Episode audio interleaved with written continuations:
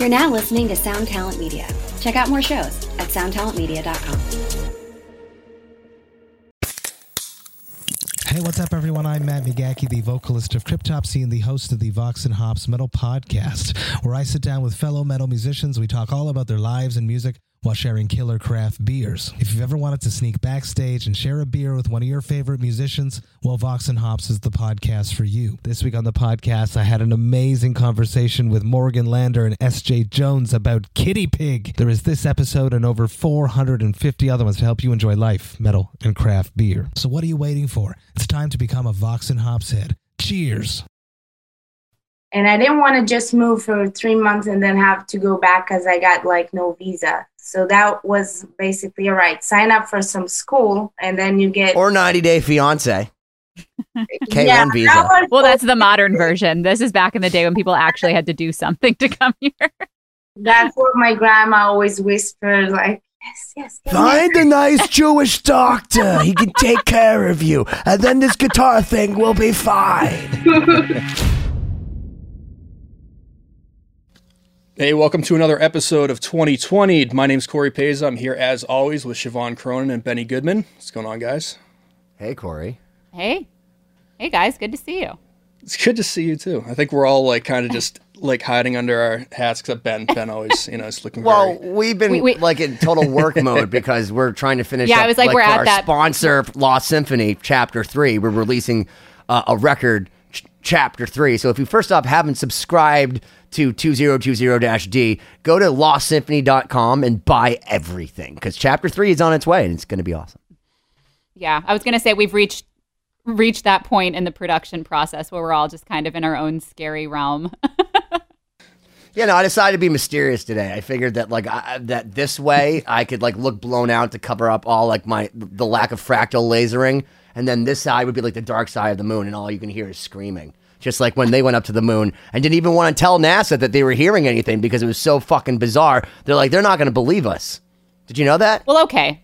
Let's get to what we're going to talk about in this episode, which is our incredible guest, Shani Kimelman, um, originally from Israel. She plays with uh, Cirque du Soleil. She has a really cool story about coming to the U S, going to Berklee, moving out to L A, Las Vegas. So a lot of really interesting tidbits about what it's like yeah. to... you know, make a huge yeah, change in your music career. Well, you fucked up how I was bringing it around because Shani is actually Sanskrit for Saturn. So we were talking about ah. space. So I just thought you should know that. It also means marvelous in Hebrew, which is what she's from Israel. So Shin Nud Nun Yud is how you pronounce uh, you you spell it, excuse me. So it's Shani, even though it's spelled Shani Kimelman, it's Shani. It's good All right. to know. Well, I'm but... sorry for cutting off your story. No, there's some really cool stories. She's made some pretty drastic life choices that I think a lot of people would be afraid to make. So it's interesting to hear her thought process behind that and, you know, her experience going to music school and then uh, ultimately ending up out in Vegas. But we'll let her tell that story. Can we just get right to the, the, the meat and potatoes, uh, the, the kosher meat and potatoes? Uh, we're here with Shani Kimelman, the one, the only shredder extraordinaire, Shani Kimelman. Subscribe.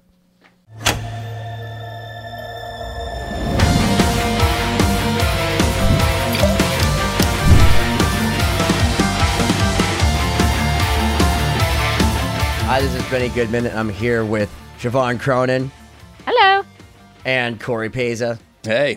And a very special guest, Shani Kimelman.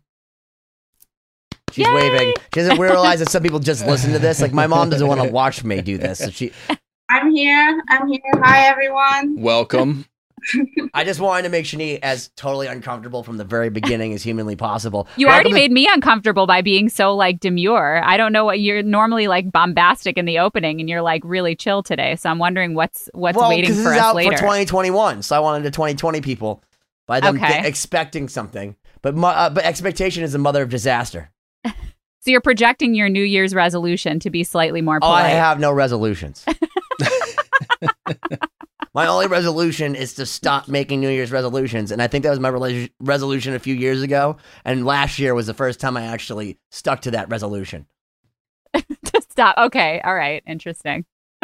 All that said, we are so, we are so, so lucky to have Shani Kimelman, who kind of serendipitously uh, delivered herself uh, to my inbox on Facebook, which sounds so horrible.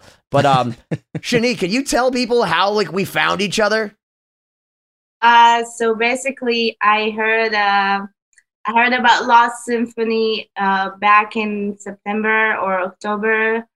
Uh, I think like a couple of months before you guys released the chapter two. And I got to hear from uh, David Abruziz. That's how you pronounce uh-huh, it? Yeah. It took me twenty-five years, but it's David Abruziz. You're correct. Right. And oh. you're not even you're not even from America. We'll get into that. America. Get, uh, from him uh, about like, uh, because he took part uh, in a track. So I got to hear that from him two months before it was released. And I was blown away. And then I just like happened to say happy birthday to Benny on his birthday, and he sent me the link to Lost Symphony. So That's, I was, that was your mistake. You you made you made contact. The crazy part about that was it was I think four years to the day that David Abruzzese did the exact same thing. So people were like, "How do you get these people to play with you?" They well, wish you David happy birthday. wished me happy birthday, and I was like, "Oh, I got him." And then Shani messages me and she's like, I, I really like your band. I'm like, oh, do you? And I go and like look her up. And, and so everyone knows, because Shani may not be a household name, despite the fact that she absolutely should be, um, plays for Cirque du Soleil. Michael Jackson is one of the most killer guitarists I've seen. I want to say female guitarist, but I feel like that's obnoxious. And Siobhán, you can tell me, like, you know, female violinist, like you're one of the best female. I mean, yeah, if you say it like that, it makes it sound like it's a separate category. Yeah. Well, but for guitar, there's many guitars going accurate. It is a separate category. Because there's like Neely Brosh, who, by the way, is your fucking roommate. Yeah. So like, what the fuck? It's like, what? First off, what's in the water in Israel? And why are there like the two best shredders on the planet that are female living together? And what are you planning to do? Well, that happened to me to be like like that totally by accident. Uh, we have lots of like coincidences, me and Neely. So it had happened to be that um, I was living here in like uh, I was living in a hotel like for a long stay when I first moved to Vegas, because they just like put me there, and then I had to leave there and kind of find my own place when I just moved from L A. So I um I don't remember. I think I accidentally texted her kind of like the happy birthday to Benny, and uh, before I know it, I got that's like the catalyst for everything. Like, hey, happy birthday so leads to everything. I have to live in Vegas, and uh, how do you have a child? Happy we birthday. We just found this house, and like two days later, you know, we are roommates. So can we take it back a little bit for for people that might not be familiar with you? Uh, so you were born in Israel. Yeah. And so when did you come? Wait, that's a crazy over- accent. I've been like hitting on the girls that sell the Dead Sea Salt forever. And I'm always like, are you from Syria? And they always throw things at me. So oh it's it's God. an Israeli accent? It is. Yeah. I thought you kept saying hey to me on the phone. I thought you might be Canadian. Anyways, so what, what inspired your uh, your move over to the States? Well, I wanted to be a guitarist here because there's not much to do with that in Israel. Like, it only goes so far, um, especially like in the rock and metal scene. So I really wanted to do it here, mm-hmm. uh, kind of like be where all my guitar heroes were, you know, which is L A. So wait, you just like went from Israel to L A because your guitar heroes are there. Can can everyone take a moment here and, and realize how far away Israel is from the United States and how small this young lady is? The fact she could she could barely get onto this call, but yet she got onto a plane because she wanted to rock and roll and be like her idols in L A and no, before, trip for the world. I mean, that's incredible. And like, yeah, you have such an amazing story, which I hope, you know, we'll be able to, you know, show to everybody. But I want to hear, even before you came to the United States, like what it was like growing up in Israel. And, you, you know, you mentioned there's, you can only go so far. That's really interesting to me. Is it, is there not a lot of interest in rock music among people and students, or is it that there aren't a lot of opportunities? Like, what do you feel was the limitation with like developing a career there?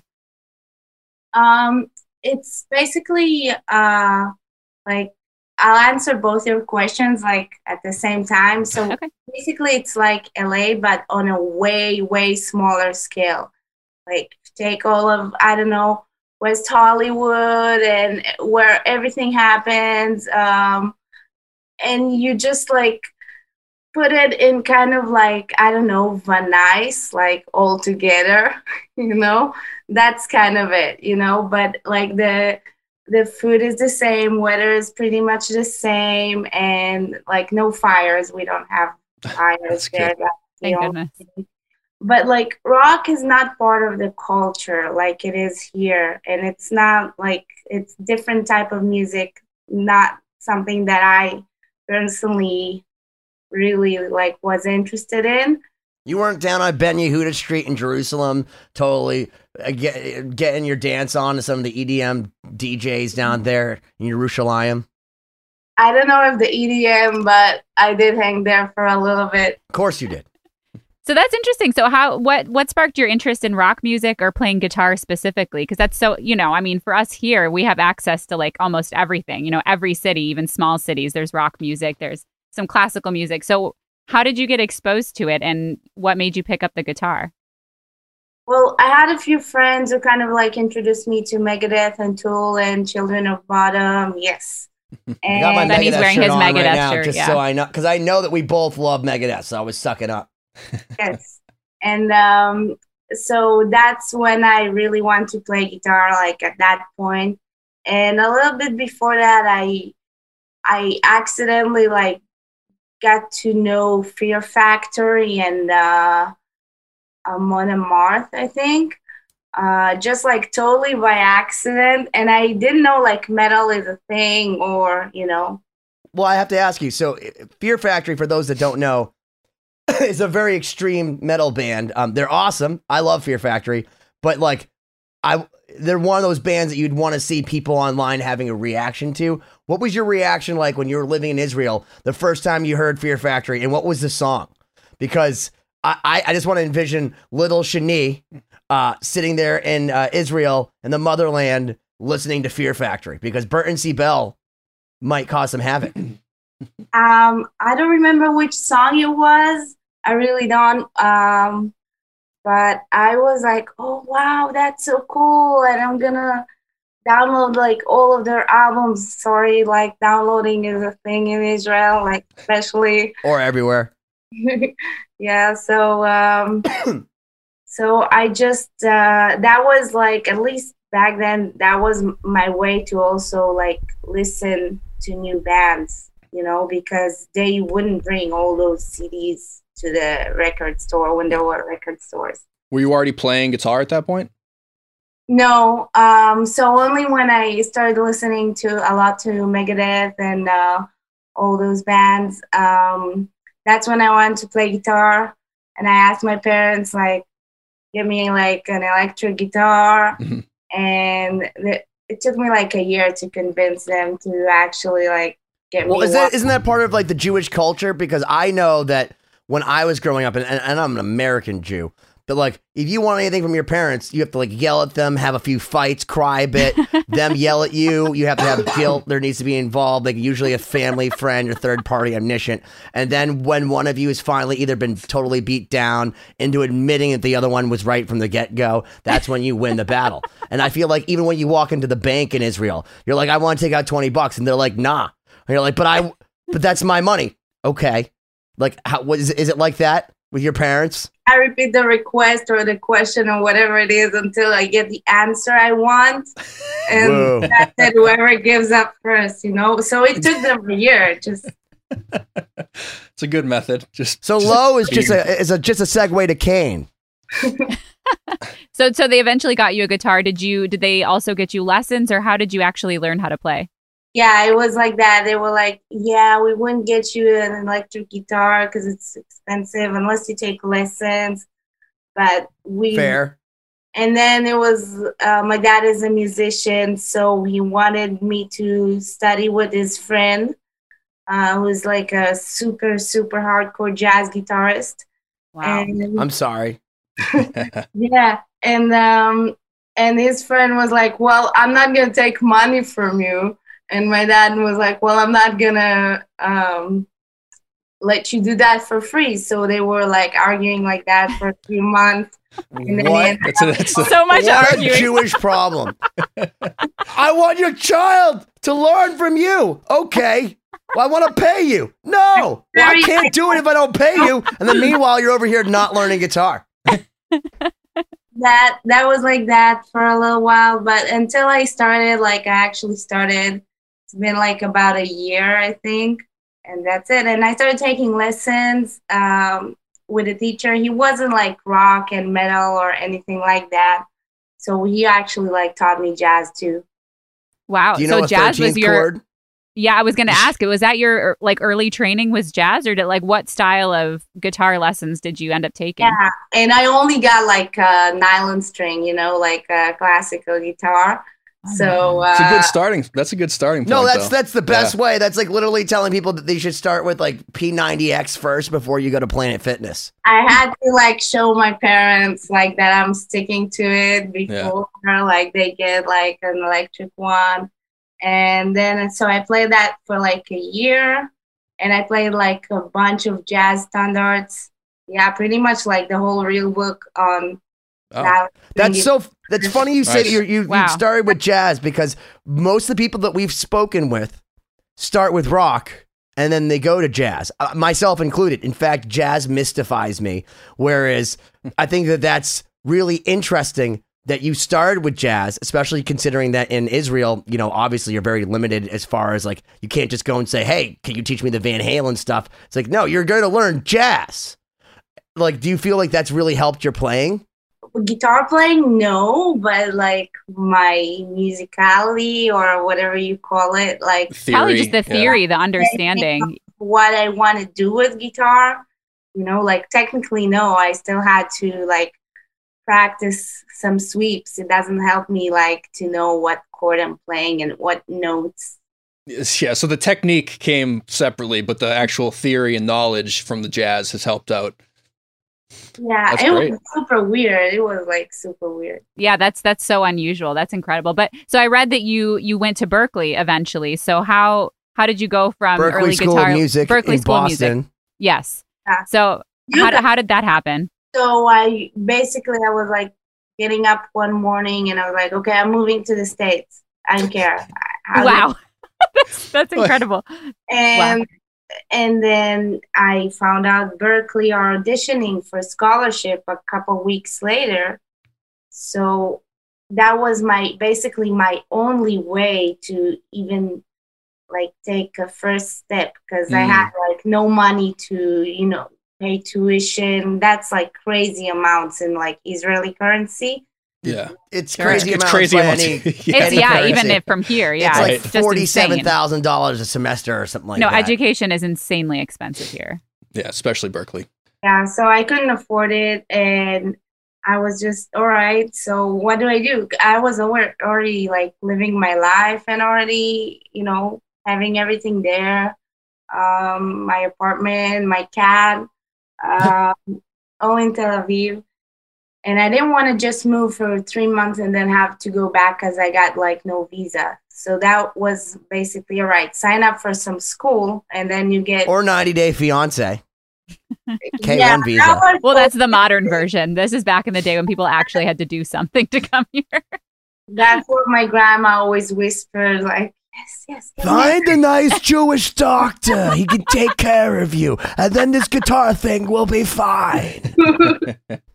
so you, so you auditioned for Berklee, and I'm, I'm guessing it went well. Yeah, yeah. I got like I got the scholarship, and that's it. And then I, I only had to pay for like living here, and uh, that's literally like a whole school by itself. That's still a lot. Yeah. yeah, I mean that's that's really yeah brave of you to go across the world and. Go to a place. Were you speaking English already a little bit, or yeah, yeah, yeah, yeah. Okay, okay. So that that's good. Makes well, it a little. So easier. How, how how did you like it at Berklee? Did did you? What's your thoughts on going to a music school? I don't know. Um, Honestly, because my friend, I'll start with my opinion because I'm a Jew and I have to cut people off. My friend is sending his son to be a music teacher, um, and it's a he's a quarter mil in, and he's like, "God, give my son a chance," and I believe that. Great. But he's like, oh, oh, why wouldn't you just go to Bridgewater State and and get a music degree? And I understand that if it's like Berklee versus uh, you know uh, generic school here, that it makes a difference. But to be a music teacher, you're never gonna make money ever. Whether you're from Berklee, Harvard, like literally seventeen PhDs, you're not. And if you want to learn music and if you're passionate about anything, like it's art or music, you will learn it because of your passion. And we have the internet now. So where Nuno Betancourt laments that he had to actually learn his techniques just by learning them on the street, you can just go right online right now. And if I want to learn what Shani does, I just go watch her video and stare at her hands a million gazillion gajillion times. And I can do it too. You know what I mean? So like, is it worth the money? Because you got a scholarship. So like, that's kind of awesome. But there's a lot of people paying crazy amounts of money. Would you say you'd rather one hundred twenty thousand dollars or a quarter million dollars or go to music school? Well, me personally, no, for sure. No. uh, so I think like you don't need a music degree. What can you do with like really with a music? That's Siobhan.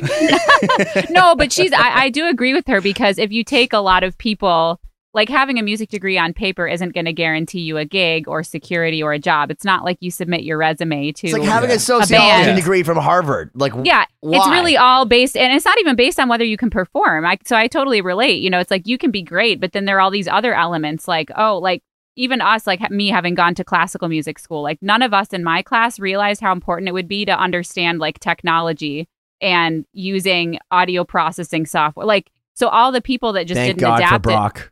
Well, no, seriously. So in a lot of ways I got lucky, you know, I was always into different types of music, but yeah, I mean, music school is always, most schools, I guess, are always like ten years behind what the actual climate is going to be when you get out. You know what I mean? So yeah.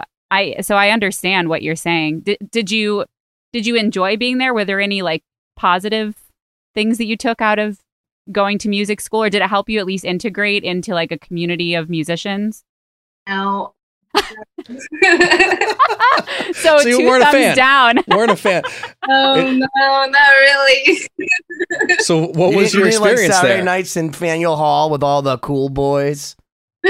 Um, no, because when you go to college at twenty-six and you're sitting in class with seventeen and eighteen year olds, that's kind of like, first of all, like you're somewhere else in your life. And second of all, so like socially, I didn't really like hang out with like my classmates after. Sure, class. That makes sense. I would like... more yes.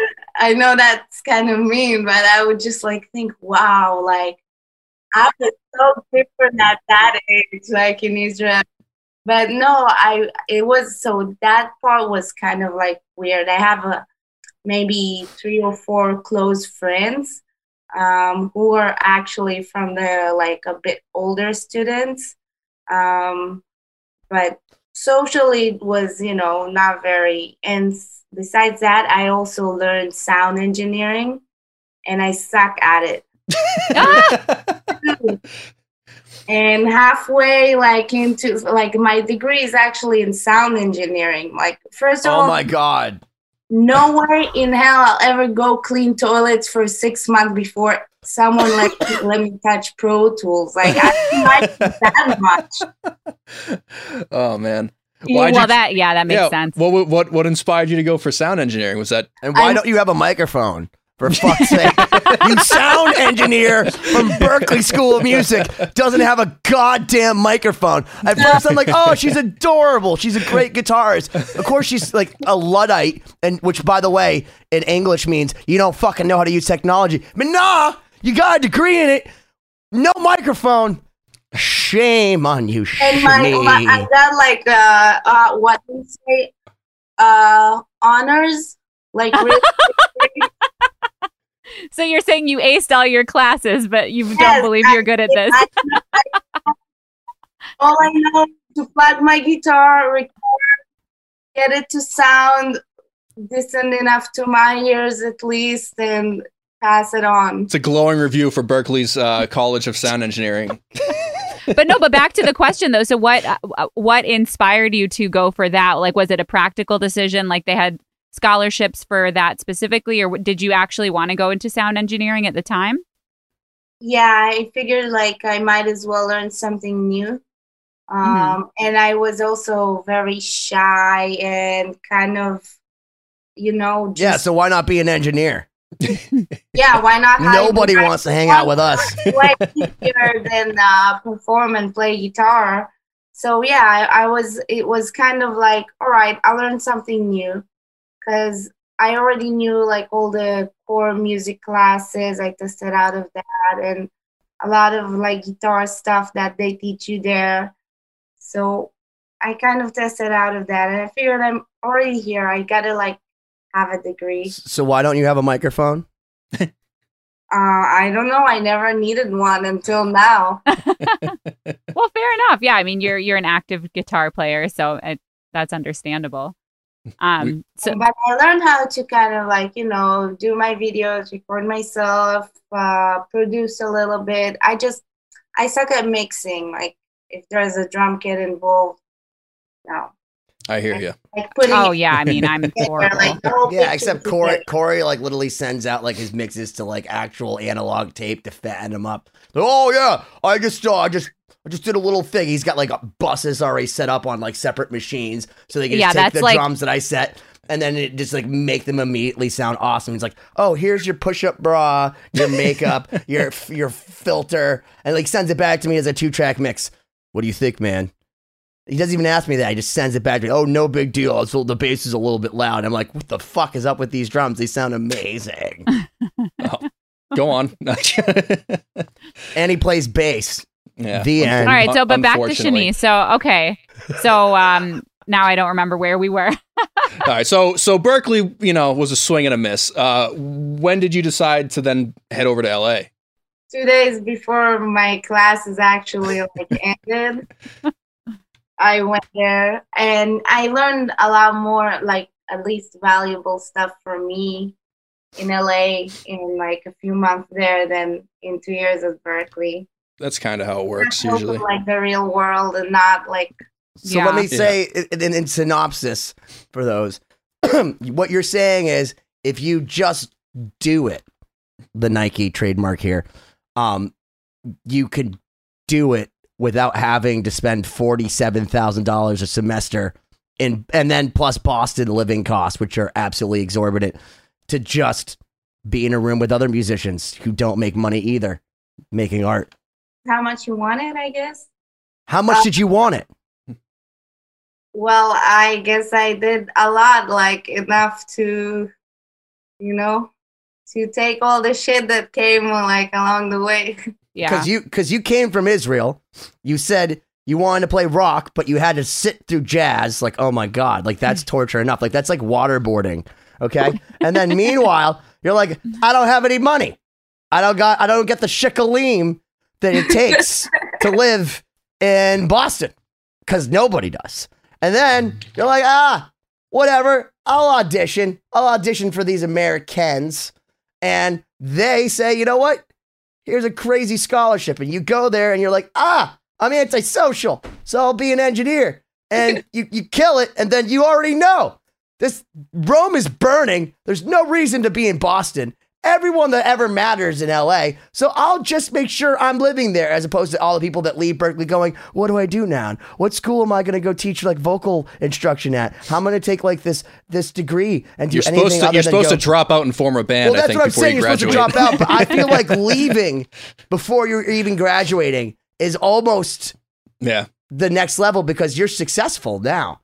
What like well, you're so successful that you're being paid to do nothing because it's COVID. But why don't we want to go back? So, uh, did you have something lined up in L A uh, already, or was it just like I need to get to L A and figure this out? Yeah, it was like it's cold as fucking Boston. Can't be here anymore. Not even one minute. I agree. Like, I graduated. I actually like asked all my teachers to take the final exam a week earlier. So technically, like days before the semester officially ended. I already finished all my class, my final exams, everything, and I just uh, I had a friend in L A who had a room, uh, like his roommate uh, just left, so I moved there. And hold on, so let's just slow this down again, just like like Siobhán coming to my house, just like not even knowing who I am. You're just like, yeah, whatever. I already moved from Israel to Boston, had a full scholarship to Berklee. I'm the fuck out of this goddamn cold ass motherfucking town. Uh, you got a room in L A? Shit, I think Paul Gilbert's out there. Why don't I just go that way? Is that yeah. where we're at right now? Yeah, it was like that. That's amazing. I mean, there's this, you're so downplaying this story because it's so incredible. I mean, this is like the level That's of very, like courage. Very un-Israeli of you. I feel like Israelis are very dramatic. No, but it's a really hard move to go to a city where you maybe know one person or maybe know people, and you're trying to go into music, which is already a really unstable career path. And, you know, it's, it's hard. I mean, that's like, that's really, really, you know, amazing that you did that. So, but you obviously had a vision. So you moved to L A and, you know, had some, knew somebody, got a room, stayed there. So what happened from there? I've been told, like, basically I was gonna say yes to anyone who's gonna agree to play with me, because, you know, I've been told, like, it's a, like, it's nothing like Boston, especially not like Berklee, where everyone is like student, students and everything. And people don't really give you any chances unless they know you or they have like some reason to. Mm-hmm. Uh, so basically I said yes to every gig that came my way. And there's some trash. What were some of those early gigs like? Like what, do you have any examples of like something funny or crazy or like stupid?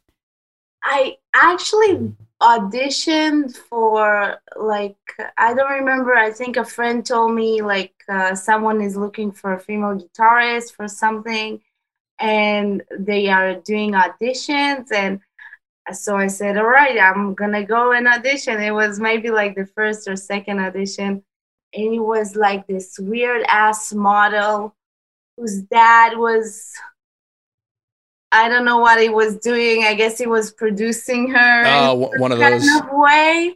Yeah. Some, and, some really rich American that just wants to pretend that they're a rock star, but they're not, and now yeah. hiring a the band. Example like, of someone who probably has never left L A.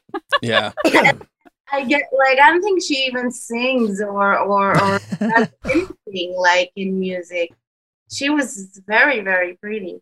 And um, I just come there and they audition, and and like the audition is basically like they tell me to jam over something, and then she asked me, like, if you were a vegetable or a fruit or a food, what food would it be?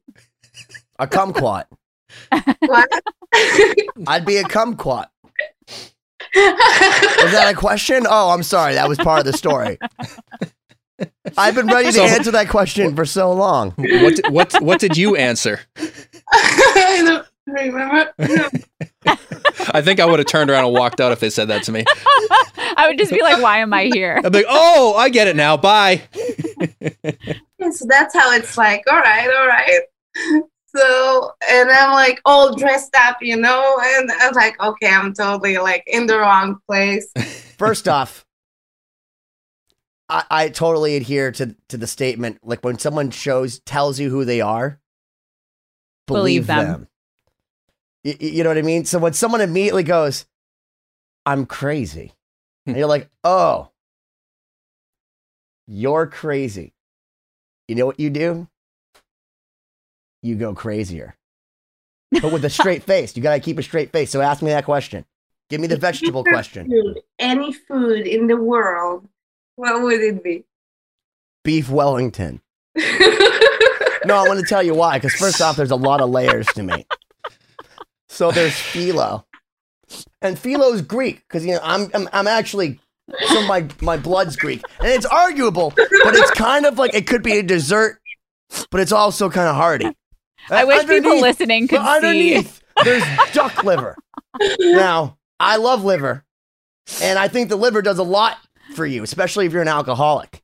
So symbolically, metaphorically, allegorically speaking, the liver layer of that's like subcutaneous to that. Like, I could go on for a long time, and I probably would do that until they were all sufficiently creeped out. That and actually then, would have been a very good reaction to this particular person. You probably yeah. got the gig.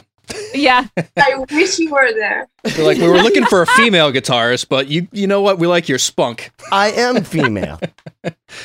The same with a straight face. That's the point. It's like, you just, you didn't know that? I just used yeah. the girls' room. So, okay. So obviously at a certain point you landed on a gig or an audition or something that led to another thing, or, you know, what, what would you consider was like the first big, I don't want to say big break, but like first exposure to something that was like on the path of what you wanted to do? Well, I got to play, like, I played some female tribute bands. Uh, that was a fun way to make money, honestly, because... What bands? Let's what what tribute bands did you play in? I played uh, with um, the Iron Maidens. I subbed twice for uh, Courtney. Yes. Who's uh, your favorite Maiden guitarist? My favorite Maiden guitarist? Yeah, if you're I, learning a solo from Janet Gers, Adrian Smith, or I, Dave Murray, I, who... I, Adrian Smith, that's who I played all... That's my boy! Okay, so the Iron Maidens. Um, I played uh, with uh, Guns N' Roses tribute bands earlier called Paradise Kitty. Um, Meow. I like this laugh. And um, I uh, almost... What's your favorite Guns tune to perform? None of them. Why? Oh, wait, wait, wait, wait, wait. Let's, Why? Let's, let's move on. Oh, okay. Shit. Oh, man. Apparently there's some P T S D. I feel like every time we talk about Guns N' Roses, other than with David Abruzzese, there's like, a, it's like we can't talk about this. Not only can we not talk about Axl Rose, we can't even talk about the band Guns N' Roses. All right, so moving on from Guns N' Roses, we don't need to talk about it. So, okay, so what what else? I think that's pretty much it. Some like... Uh, local bands with some original songs. Um, nothing that was very interesting. Nothing that was um, like at some point I even, I was living like in a shitty apartment and I had like three roommates and they were all assholes. Sorry for saying, you can edit it out. Uh, no, no, please. Hell. And I'm like only finding gigs that I don't really like, that I'm like, why the fuck am I doing this? And mm-hmm. and I'm also like, um, yeah, so I'm just like, it doesn't even pay my rent. I can't, I can't even finish like the month. So I'm just like, why am I doing this? Why did I just like trash my life in Israel? And I was teaching guitar and it was very comfy, you know, like I did make some money, like, but in Israeli currency, so you're still right. And um, and I'm like, okay, so what, I need to kind of like find how to, I don't know, like go like one step beyond, because this is not going anywhere. Like, what do I do? Mm-hmm. And that's when I uh, kind of um, I I heard about an audition for Cirque for a different gig, uh, for a different show, and I auditioned for that, and then they kind of liked me, like with my audition. I didn't get that audition. When you uh, say Cirque, you mean Cirque du Soleil. Yeah. Sorry. Not everybody's in. Like, it's like, you know, like gen pop. Yeah. Like, if you're in gen pop, you don't know that you're in the gen pop, which right. is general population. I didn't know that because I've always been in gen pop until I met Siobhán, and now I'm backstage. So she, it's not because I'm cool. It's because she won't go out otherwise. Oh, my gosh. So anyway, so, okay, so you, you, you took this audition. They liked you. Yeah, and they kept like offering me auditions and by email, like just like sending me a random email saying, hey, would you want to be a guitar player for this and this production? Yes. just, just, yes. Just like take me from this fucking hole I'm in. and... And then they are like, all right, then like send us a video audition. And that's what I do. And I never hear back. And a couple months later, it's like the same circle starts again, but not a word. And it's like also you see with the email address, it's a complete different person. So, mm. you know, you don't hear back, but they just like a couple months, few months later, they offer you this like something else until that uh, Michael Jackson show came. When that came, first I texted Neely and I was like, hey, did you leave? Lily Brosh, just so you know, her, her roommate was in that um, the Cirque du Soleil, Michael Jackson, and now has left, not because of any other reason than she's now with Danny Elfman. I texted her to make sure I'm not like stealing her gig. Uh, wouldn't do that for many people, but uh, yes, for her. So uh, once she said, uh, no, I left already.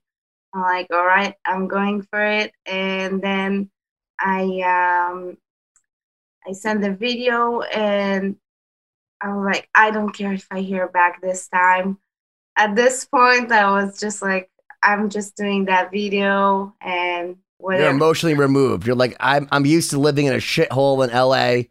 Yeah, I've given yeah. up all the cushy whatever in the land of milk and honey and olives on the side of the street, uh, street.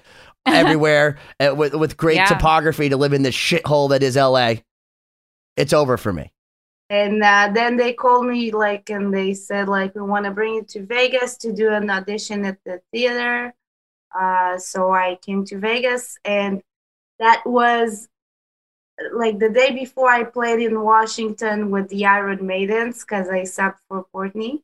And then I came back to wa- from Washington to L A, unpacked and repacked, and like the next morning I was already in Vegas, and that was that was a very cool weekend or week, whatever it was.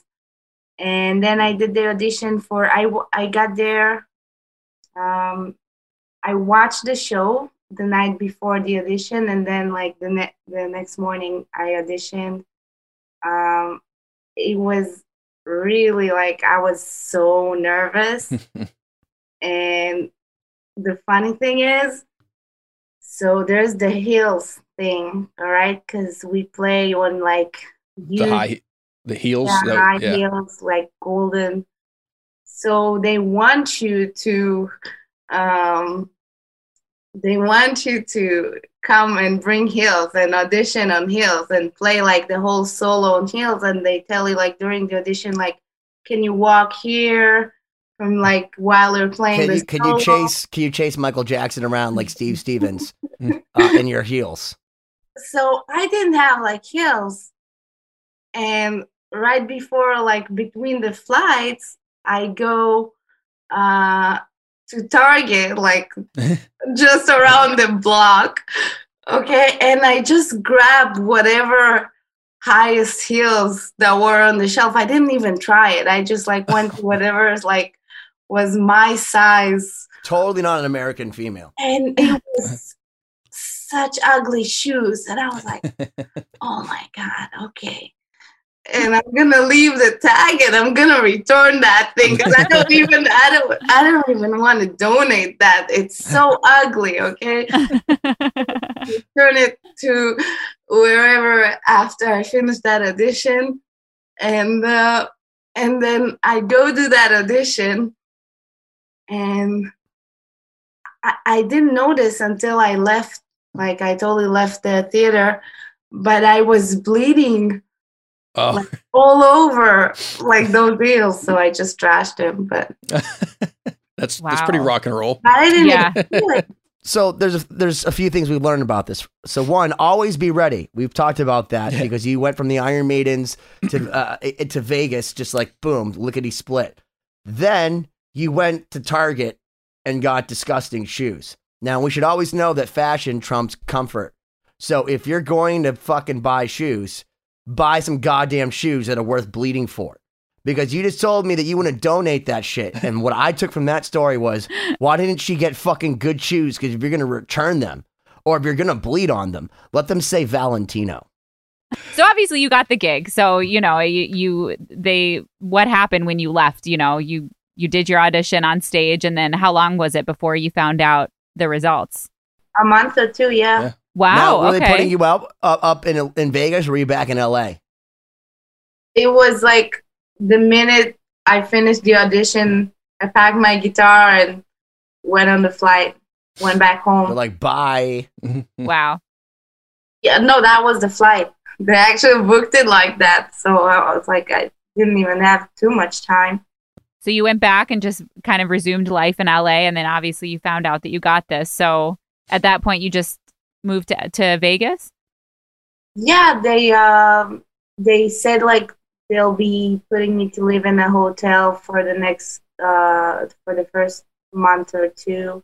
And like you have two months, about two months or a month of training. It's mostly makeup training. and uh, which is like, it's very cool because you do the makeup yourself. Uh, oh, wow. That, I didn't know that. That's interesting. Yeah, so you train, you get to know the stage, the whole production. It's like a really, it's huge, you know, so many people involved. And um, like, do you, you know, have fun walking around with your wireless pack, just shredding through the giant P A system? Yeah, yeah. And you get, uh, it was my first time uh, working with in-ears and uh, wireless uh, like that. And um you don't have to worry about switching. You know, you have like Axe Effects that's mm-hmm. connected to a time code. Uh, so it. So auto- do they have all your tones set for you and everything? Or- yeah, and and you can't change anything. You know, yeah. It's like it changes. So your guitar to- tech is literally like five twelve protocol. Yeah, essentially everything's locked to to a click track, including the mm-hmm. lights and the and the sounds and everything. Yeah, that sounds that sounds nice. You don't have to worry about you know. pedal tapping. Yeah, you get spoiled. Well, it probably probably works well in Cirque du Soleil because it's a massive production. It's Brock has the same thing with uh, Starset. Everything's in his Kemper is like whatever time coded so that mm. the things switch. He but, would. Well, yeah, but then there's a problem if you don't have a guitar tech and it doesn't switch properly. Does he then you're in the, the wrong same, tuning. Does he hook it into the same computer he hooks your B M W in to like reset the time code so that all your stuff turns off? Not even going to answer that. But anyway, that's, I mean, that sounds amazing. So you went from, you know, being in kind of what you considered a shitty situation in L A. She to was living in a in hole Vegas. In L A with a bunch of fucking yeah. shitty roommates with a bunch of animals. And like, look, L A is really nice in a lot of places. And then there are a lot of places that are not nice. Like there's called Holly Weird for a bunch of reasons. And they have a bunch of scary people that live there and do things. And when you have a climate that's conducive to people that don't have homes, which is a very sad condition, and I, I'm not making fun of it, but there's some fucking weird ass motherfuckers that have lived that way for a very long time, roaming around as denizens of the streets of L A. And she's begging. Because you know what? In Israel, it's really nice. They call it Yerushalayim Shel Zahab because Jerusalem, everything is actually made of like gold and stone. And it actually, it looks from the hills. It, it's beautiful. Everything there is beautiful. And then all of a sudden she's in L A where you're, you think there's palm trees and all that. And there's just a Vons and a Starbucks and a bunch of fucking lighters on the side of the street. And you're playing at the fucking Whiskey A Go-Go next to some like fucking crazy dance party E D M thing that's out around the corner. Meanwhile, you're playing Blink one eighty-two to nobody. And then she gets a call from Vegas. Anyway, moving on. Thanks, Benny, for that. No problem. All right. So you get the gig. You're in Vegas. All right. So, so what was it like? How was that like getting adjusted? What, you know, how, how is the show? How is Cirque du Soleil? How are the people? Like, what's it like? Uh, it's really amazing. It's like family. First of all, like they really make you feel at home and, and right away, like how they get you, like the whole cast and, um, like the stage management, everyone is just like taking care of you. So I was, um, first I was like, wow, first time, like someone's not trying to screw me, you know? No, so. I don't know that. I don't know that. Um, but they are like really amazing. There is like the best athletes and acrobats in the world. Uh, on every Cirque du Soleil show, and these like us musicians are like who are on the shows are nothing compared to what these guys do. Um, so that's like, that's a real thing. Like m- the musicians are just like a little decoration, I think. What's uh, it like to, to interact with those type of people? I mean, is there, do they have, is there a certain person? Because if anyone, to paint a picture, have seen Cirque du Soleil, you have um, aerial. Uh, so one of my, my, my friends, Michael, is uh, an aerialist. Um, he was on the German dance team. He was with Britney Spears and Justin Bieber, but now he's with Cirque du Soleil, or was with Cirque du Soleil for a while. And um, you have to be completely crazy. He can hold his whole body out to the side, like no big deal. Could do like act like literally looks like a Mortal Kombat, but like in real life, where he can like flip and just like jump off things and then do sash figures with his, his his whole body, and then turn into a chair with another person holding him, and like flip down, and his calisthenic abilities as far yeah, as being incredible. Able to like, oh, his core strength is unbelievable. And you see these people, they're like magicians, they're contortionists, they're like total like American ath- not American athlete, they're just athletes. Like, what they're are very they impressive. Like, and what, what's the family yes. like to be in? And what do they look at musicians like? Because I find there's a lot of people that are athletes, like Pauly Calafiore, who's blown away by rock stars or whatever, whereas like we're blown away by him as a as an Olymp- Olympian, you know what I mean, or a possible Olympian. What do you think? What were they like with musicians? What was it all like? The dynamics backstage at Cirque du Soleil, Michael Jackson. But they're super sweet and like. From the very first minute you get there, they're, they're excited to have someone new because because it's the people like you work with every day. That's the people like you get. Because they were sick of Neely and they're like, ah, oh, now there's other girls here and she's cooler. No, and there was actually uh, one uh, one more girl, Shirin.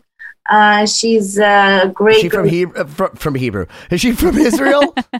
No, she's not. Uh, She is from uh, Sweden, I think.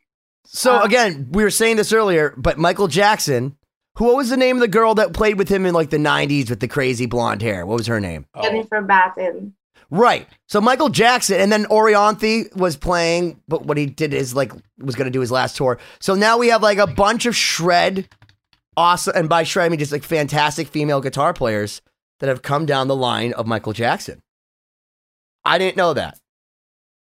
Yeah. I tip my hat to all of you. Thanks so much.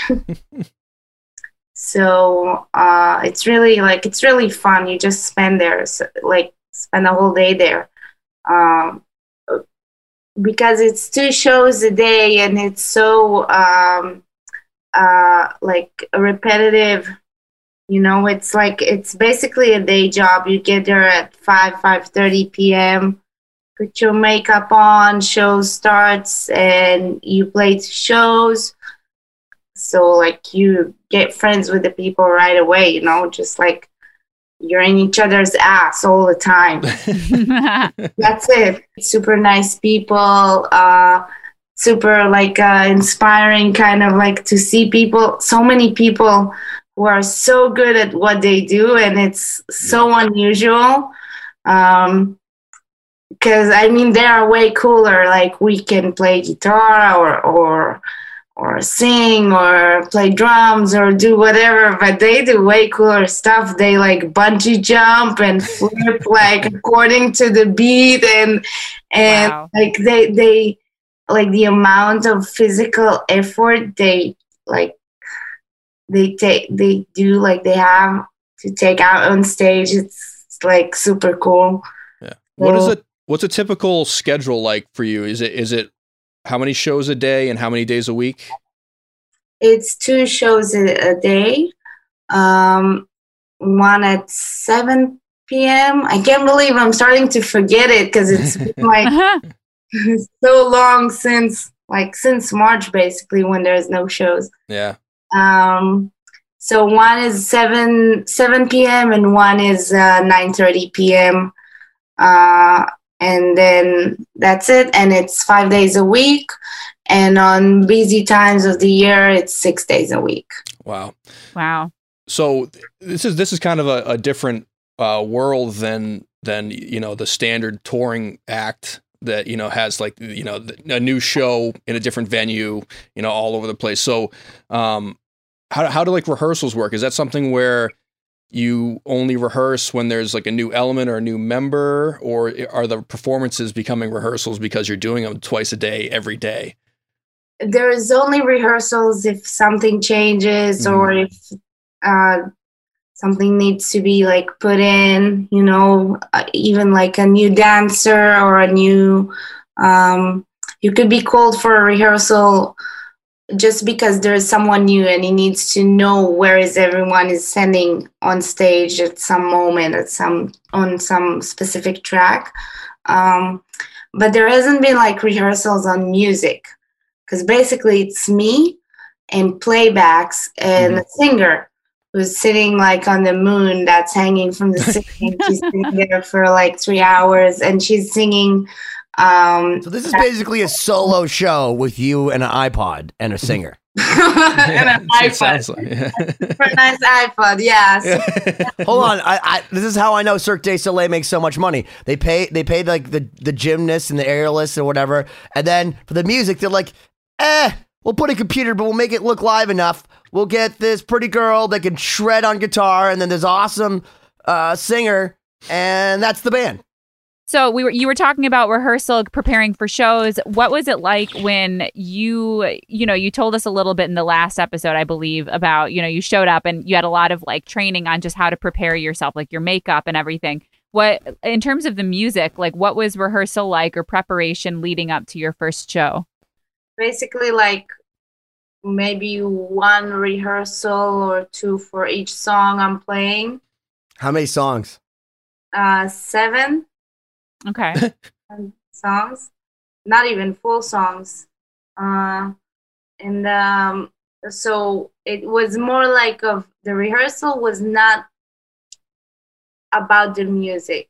Yeah. It was not about me like rehearsing how to play it, or, you know, it was me like getting one time to play it in an empty theater to maybe feel a bit more comfortable. And at first, like the first shows that I played, like the first week or maybe two, were, oh my God, these shows were scary as fuck. And sorry, and they were like, I was so nervous. These shows were not my best shows. Um, but did they get mad at you? Do they even know if you fuck up, no. or they're just like the aerialist did something bad in the third song and they have to readjust something? No, and also like if there is uh the sound crew is also watching you. Uh, so if you break a string, for example, in the middle of the solo, uh, or in the middle of the show or anything like that, you will turn your guitar down and turn up like the backing track. Mm. Mm-hmm. You know? So basically, if like if you you just have to play air guitar to your to your own track if you fuck up a string. Yeah, but like you, it's not, you don't have that like set in, in your head when the first time you like fuck up. Shouldn't you? Because like if you have a whammy, right? Like just say you have a bad saddle or something like that. You're like, fuck it. I don't want to learn in the closet. Not tonight. Boom! Do a dive bomb. It breaks off. They're like, oh, we have to do the, we have to make all of it a backing track. And then all you got to do is mime. Because I could be an air guitarist for Michael Jackson. One time, when I broke a string on uh, uh, on the last note, last like beat of the last band of uh, the solo of the last show. So you're playing, you said seven songs? Is that the set? Yeah. So seven songs twice a night for five, sometimes six nights a week. Um, there's like, there's a balance between like different kinds of shows. Uh, you have people that play like, like what I, what I do a lot. I do like the, the three hour bar and club gigs where you're playing, you know, sixty, you know, fifty, sixty song set list. And it kind of changes every week. Um, you have like Siobhán, who's going around touring on like a, a headliner set, which how long is that? An hour, hour and a half? Yeah, about an hour and a half. Um, and you do that for a few months, maybe at a time. Yeah. Uh, and, and bands like that, I know from talking to people, is at, by the end of that tour, you don't want to hear those songs anymore. So how do you feel after like several weeks or months of playing that set list? how do you, do you how do you keep it fresh, and how do you keep from like going out of your mind? Some some like some songs I can do my own th- thing, like my own solo over it. Some songs like Beat It, uh, you gotta play. You can't make your own solo. You gotta yeah. legendary one. Can't fuck with Frankenstein. um. So you know, some songs I kind of like do my own thing, which I try to do. Um, what the person that was there before me did, like something in the same spirit. And um what song was that? Even Black or White, like all songs. When I just got there, I just uh kind of like heard the recordings, uh because actually Greg Howe recorded all the guitars for them, all the guitar tracks for uh oh, Cirque du he's, Soleil. He's, he's a nobody. Yeah. I didn't even know that Greg Howe did that. That's but crazy. They, they they did not give me those recordings. They gave me recordings of uh the first girl that did the music, the girl that did that before Neely did. Mm. Uh, Gina Gleason, she's, uh, I think that's her last name. Um, and uh, so I never heard like Greg Howe's recordings. He's uh, ridiculous. He's ridiculous. It makes I so much sense. Later. I only did later, um, um, but I did like some similar stuff to what I heard. So was there like a sweet spot where you said the first few performances, like you were nervous as hell? So I'm guessing that like eventually it kind of becomes, you know, muscle memory, right? Yeah. And also like with your nerves and how nervous you are. And like, I think first show right before the, the solo, the pyro goes. Yeah. And I, I guess I jumped and I dropped the pick. A second um. before. Oh, no. And I can't even, like, stick around to look for it. Yeah. uh, because, like, right now at this very moment in, like, two bars, I got to be stepping to the beat, to the center of the stage and start, like, the solo.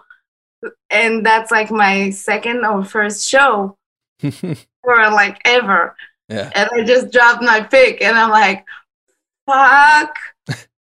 So what uh, happened? There's never been a bigger F word, like. And um, I was just like, what can I do? I'm going to play the solo without a pick. Like, half of it is tapping anyway. And it's just the ending that's going to, like, sound a little bit bummer. But yeah, a little more I, legato. I got fire coming out of my guitar at the same moment. So hopefully. Oh, my God. So, so hold on. But this is such a, a testament to being the right place at the right time, because they don't give a fuck at Cirque du Soleil if you suck at it. Unless like because unless you really, really make a thing, and you're going up there and you're scared out of your mind. You drop your pick in the dark. And what do you do? You're a professional. You go out there and you take your licks, and you want to know what? I bet you ninety-eight percent of it. Everybody, nobody noticed, except like maybe one nerd like me. She's like, why isn't she playing with the pick? He's tremolo picking it at the end of the song. Yeah. No, and adjusting quickly. That that when she said she broke a string, it reminded me of a story when I, you know, we have these interludes that the string players play, and I broke a string like right at the end On of the cello? Song before. No, I like hit a have like a note, and somehow something on my bow like completely snapped one of my strings. Oh, wow. And I have this solo to play that's like up like kind of on one of the higher strings, and it was the high string that broke. Oh, and I was like, for a second, it was the same thing. It's like I had two bars to like decide what to do, and it's like, um, okay, am I gonna like just pretend that I'm doing something else and like not the normal solo? And I, I was like, no, I just like did it on the other string. But yeah, I mean those those moments are crazy. It seems to always happen when you don't want it to. I usually just yeah. yell at my brother and then make a scene in front of everybody and make an entire club uncomfortable all at once. And my mom was like, we we sh- we can't do this outside the house. They're going to start thinking about us. And then like our neighbor's like, why did I come to the show? Like, we put you on the list. Shut the fuck up.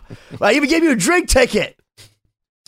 So anyways, obviously that show hasn't been happening since what you said, March. So like, but I think by the time this episode comes out, it'll be almost a year. Um, so what are you, what are you doing? What are you, what are you doing yeah. to keep busy? Been doing some YouTube covers. Um, I was lucky to take part in uh, Ellefson's last release, uh, No Cover. Did David Ellefson. David Ellefson from Megadeth. Yeah.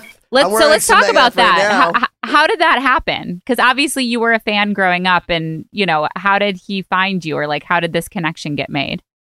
Uh, I think a couple of years ago, um, Yeah, when uh, when I first uh, subbed for C C for the Maidens, um, that's kind of how I don't I, that connection was made, like just on Instagram, um, and then um, after when actually when I just started with Cirque, uh, he had the chance, like he almost had a chance to come see me play, but it didn't work out, like.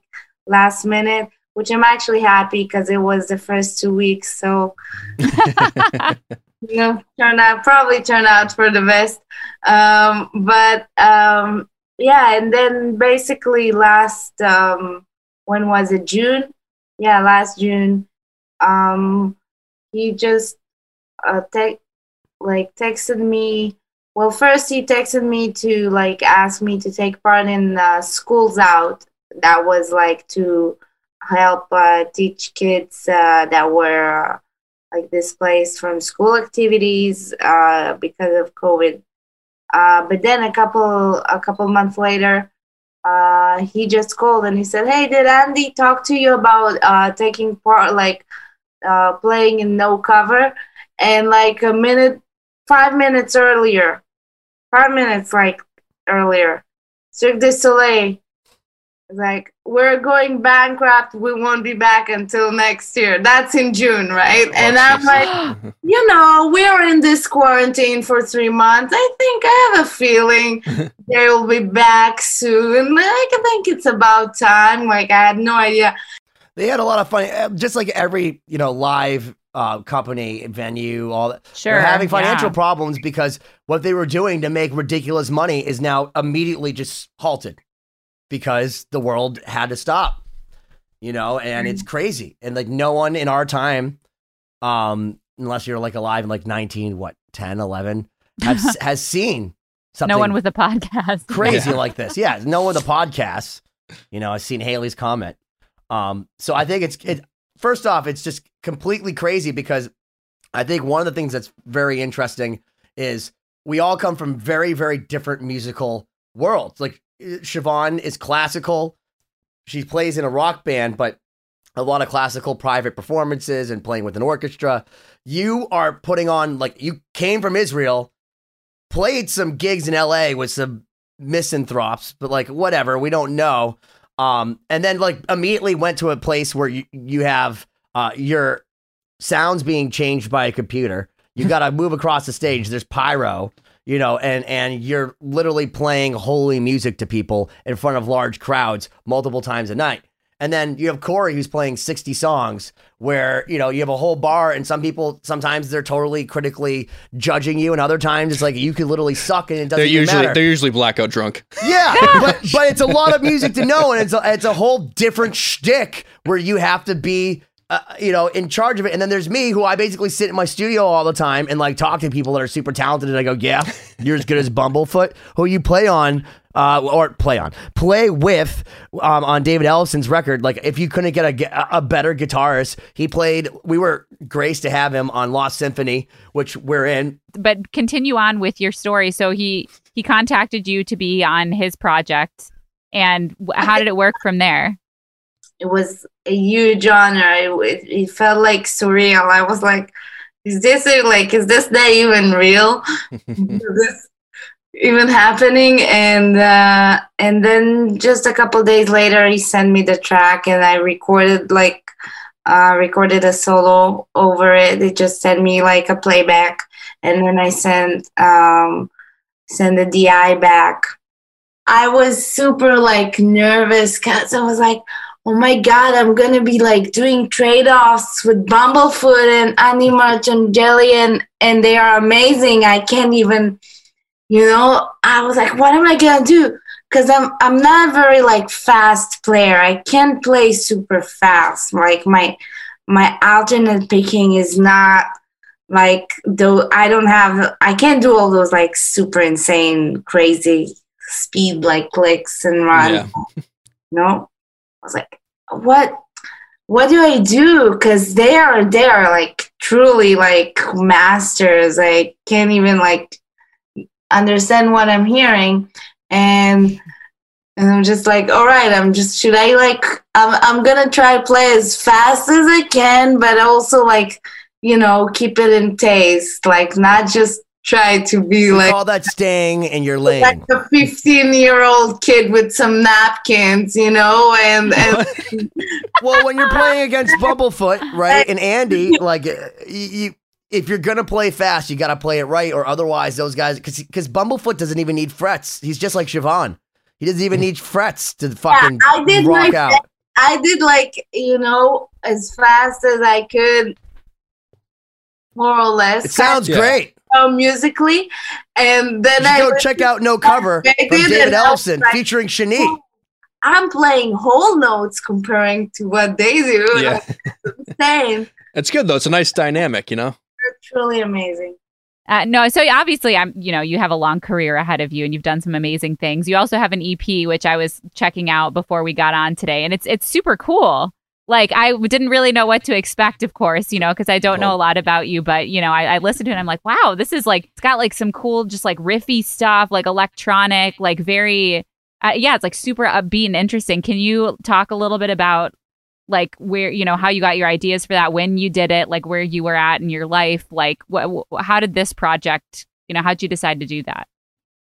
Um, I just like, I wrote these tunes and uh, like totally different times. And um, I don't know, I think like the third one I probably did like when I was sixteen or seventeen, just like grabbed the guitar and kind of like recorded that. Uh, and uh, then there was another, I think like Space Cats, I wrote like just like one riff a few years ago, or like, I don't know, one riff on Guitar, Guitar Pro, okay, like in yeah. MIDI. Uh, and then learn how to play it later. And um It's and a common method. The second part, like I just like I added like two seconds before I released the E P because I needed to finish the song and I was missing a song. But it was all written in uh, different times. And uh, for Berklee, for the final project, for the uh, engineering, like sound engineering, kind of have to do like a short E P. So I. So that I, was like how you graduated. Was that yeah. E P? No. No. So um, I took like three tunes. Uh, two were in the E P later. One was not. I uh, completely, totally ruined them. Uh, I did record like uh, recorded like in the Berklee studios, which are like super high quality. Yeah, those things, they're amazing. I've been so, in there. Yeah, so that was like, I got to use the gear and recorded like in amazing studios I'll never have access to, like all the yeah. guitar parts and whatever.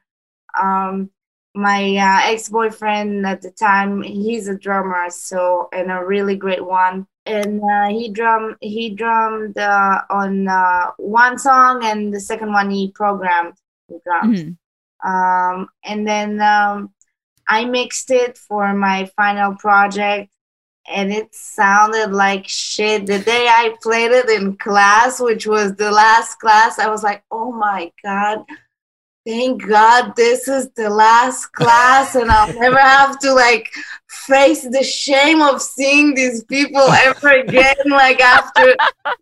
after like sitting here and playing this horrible thing that I did myself, and And that's like to my own music, you know? So, yeah, that was terrible. But then I, uh, I don't remember. I think I got like some beer or something for like, you know, the good intention. And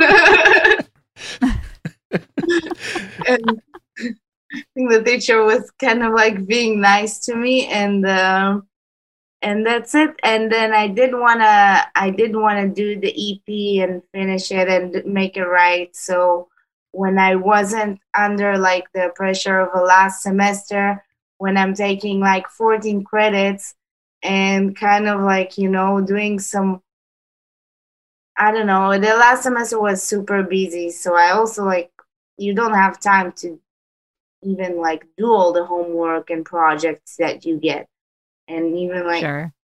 So uh, I wanted to do it without like the time crunch and without being stressed and without having to be graded for well, it. Well, maybe your professor was yeah. nice to you about it because they saw that you learned the lesson by the look on your face, because part of the lesson of doing that is, especially if you mix stuff, is playing it for other people and then being horrified. Yeah. Like, especially if when they're not even giving you the look of they're disgusted as you are disgusted or think that they should be disgusted by your music. Yeah. And this, especially when it's your own music, because it's like if you put on your makeup all fucked up and you walked out and just put your lipstick all over your face, but it's your face. It could have looked so much better, but you decided to do this instead. So like that's part of the lesson. So I think that if you emoted with your face as as you should have, then your teacher was like, yeah, I don't need to beat her up. She just literally beat up herself and said, I got to do this all over again. And the fact that you went and did it all over again instead of just throwing it away, which is also a totally valid thing to do because I do that all the time, um, is very important for people to remember because, you know, you didn't, even though they were nice to you, you realized that it was about making it better and that it wasn't where it needed to be. And having that look of horror and that feeling of horror in front of people, I think is a super important uh, learning I'm horrified. Experience. I'm horrified every time I send out a mix. So yeah. That I terror. Don't usually attempt to mix because when I do, my husband comes in and he's like, did you think this sounds good? And I'm like, I mean, obviously I did because Corey I'm playing mix, it for you. Corey sent a mix of one of our Slay at Home songs and it, I had done a different vocal thing and I was so horrified. I had to go home and re-sing it. I had to, I had to. I literally like told my, my, my friend, I was like, dude, I got to go. I literally have to go right now. I was like, wow. I have like, to go I need, sing I need to something. Sing, I need to sing Van Halen. He's like, what do you mean? I'm like, Corey sent me a mix and it bummed me re- out a lot. So like, and then you I didn't went even on- try to make an excuse like, oh, I'm sick or like, yeah. oh, no. I, I don't feel I good. Like, it's like, no, I need to leave right song. Now to sing Van Halen. It's I terrible. Need to go right now. I cannot, and not and not just that. We, my friend Golars sang the vocals, and if I'm going to be trading off lyrics with that dude who's incredible, you best believe like I better bring it. But I was like, I was upset. I was like, you. I can't even, I was mad at Corey that he even sent it out to everybody. But the mix sounded great. The mix did sound good. He turned a blind eye. And, or maybe he just wanted to roast me in front of everybody and be like, maybe Ben needs to go home. He elicited the response he expected from me going, oh, I'll just send this to everybody on this chain. And then Ben got, will just I got run new home vocals and fix in four it. Hours. It was great. Oh, yeah, no, it was immediately. I literally oh went gosh. Home, I like had a panic attack and then fucking sent um, you everything. So I think I think the, the E P... now sounds great. So that's good that that, that that came about. And I think everyone should check it out. Uh, Escape Velocity. Um, and, and before we wrap up, because we're actually coming up. Shani Kimelman. To, yeah. Uh, we Shani dot t- Kimelman on YouTube. I wanted to get to this a little earlier, but, uh, you know, like you said, the, uh, the Cirque du Soleil gig isn't going to be your final resting place. Like, what's your dream gig? Like, what do you like really want to do with your career? Like, if you, if you could have any gig in the world, would it be doing your original music, or would it be, you know, joining up with a, with, with a big touring act, or, or where do you see yourself, you know, in an ideal ten year situation? Probably performing as much as possible. Like, and, um, I don't know if like always traveling, but I love performing, like, I love playing and being on stage. So whether it's my music or other people's music is not as important to me as just to, mm-hmm. like, have this experience. And it's, like, what I what I want to be doing rather than, I don't know, being a recording, like, you know, like recording guitarist or or a teacher or um, I don't know, anything, just like be on stage. So that's one thing I plan on finding a way to like keep doing. So it sounds like you're in the right gig now. I have absolutely no choice. I'll teach some guitar too. I did that in Israel and I was like, nope, I'm not going to do it in in the U S. Like, I'll be a waitress, but I won't teach guitar in the U S just because I did it so much in Israel. And I was teaching first graders, like the first... I've been there. How to hold, like, a, Tiny it, guitar. So that means that we, you can my, totally teach me then. Yeah, they never it, wanted to play guitar. It's the parents who need like a, an hour, like, and did not have a babysitter, yep. so they the like, same reason I don't teach anymore. Guitar lesson. I did that yeah. for eight years, six days a week, eight days, eight hours a day. yeah, no way. That's insanity. That's, that's also why I don't take lessons anymore, because I can't be around first graders every time I'm waiting to take a lesson. It pisses me off. I fucking hate those kids. But that's no, but that's really interesting that you said that, though, because I think there, there are probably a lot of people who would say that one hundred percent they want to be performers, yet they are teaching full time, you know, and I think it's really easy to get trapped because it is secure. And that's mm-hmm. kind of the first thing that you'll go to when it's like, you don't know if you're going to get a gig, and you think, okay, I'm going to teach. And then one thing leads to another. And all of a sudden you're teaching six days a week, eight hours a day, and you're too tired and you don't have the energy or the capacity to actually play and to put yourself out there. So, I mean, that was really important that I think you made that choice, because that's probably part of the reason that you are a performer, you know? Yeah, that was kind of like enough for me. And, and I know like in Israel, it's not like, like I had that security, but I didn't want to like be comfy with that, like, you know, because kind of gotta, you gotta kind of like leave your comfort zone or whatever you call it to. Yeah, yeah. Because it, it, like, it's very easy to just get sucked into it, and and it's commitment, you know. You you don't just like go for one lesson and that's it. I mean, it's It starts, you commit for a whole year if it's a school, or a few months if it's like... People have been telling me I should be committed all my life. Yeah, I don't... People tell you that? I don't get it either. he, he had to fit one more awful joke in before the end of this episode. I don't want to do that, for sure. Yeah, no, I think that's that's a good call. I guess I have no choice, but... Nah, stay away from it.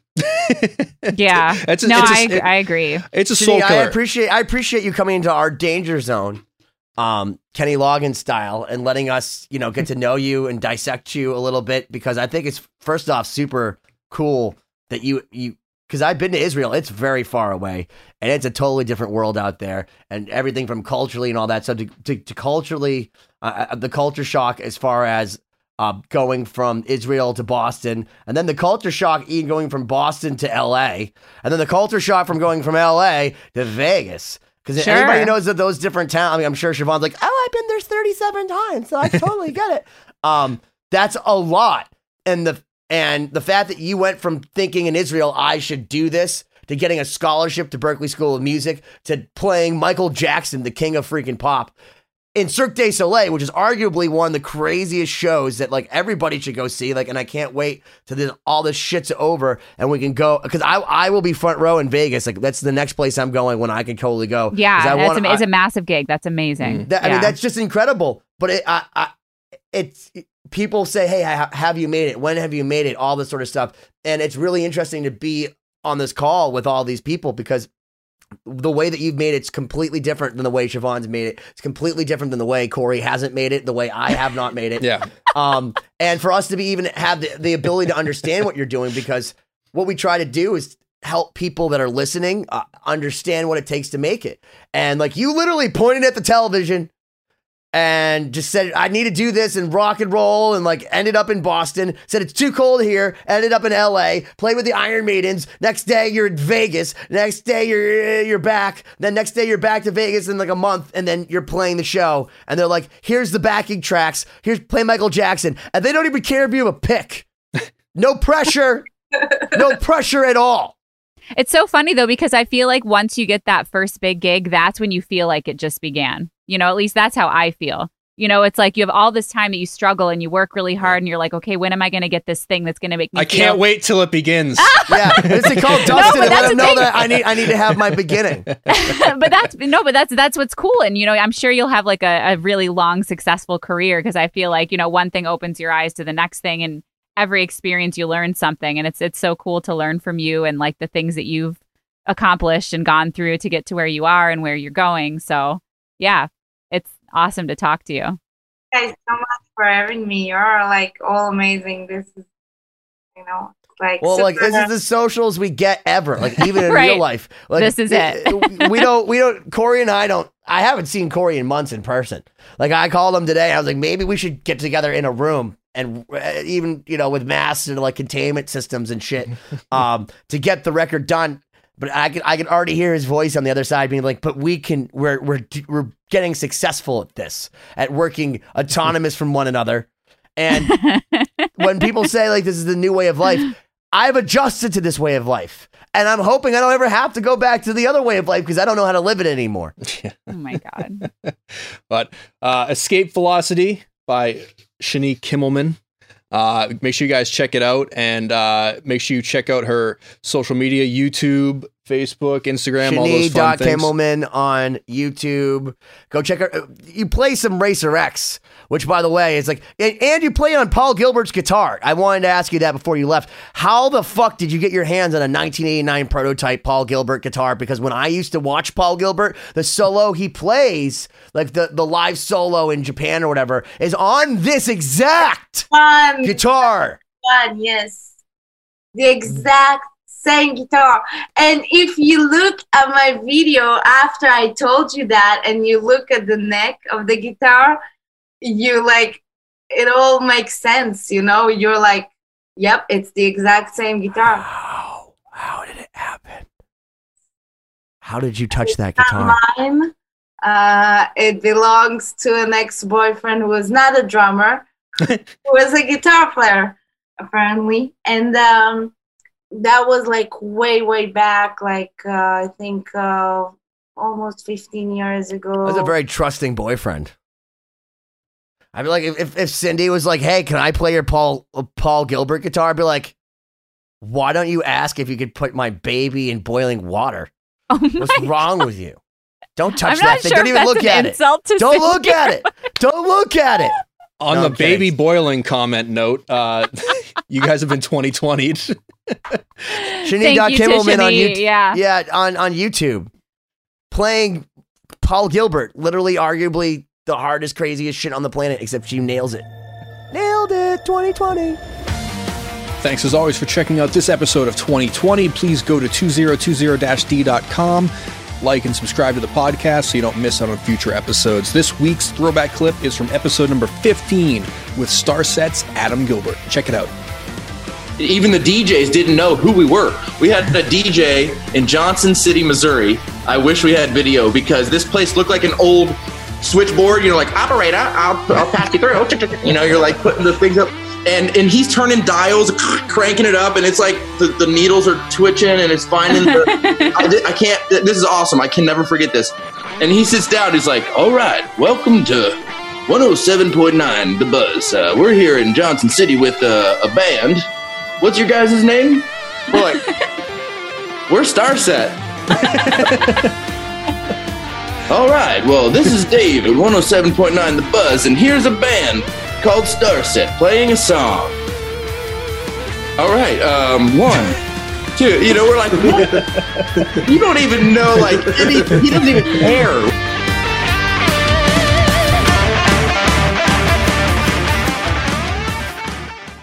Hi, this is Chad Nicefield. And this is Justin Press. We're the host of Making Waves, the Shiprock podcast, a part of the Sound Talent Media podcast network. We're inviting you to sail away with us on an epic journey in musical enlightenment. Every week, we bring you only the best artists in rock music and discuss everything from the cruise to the stage to the saga of being a professional recording artist. We'll have lots of special guests along the way, so tune in every week. Your stateroom is available every Monday morning, so welcome aboard.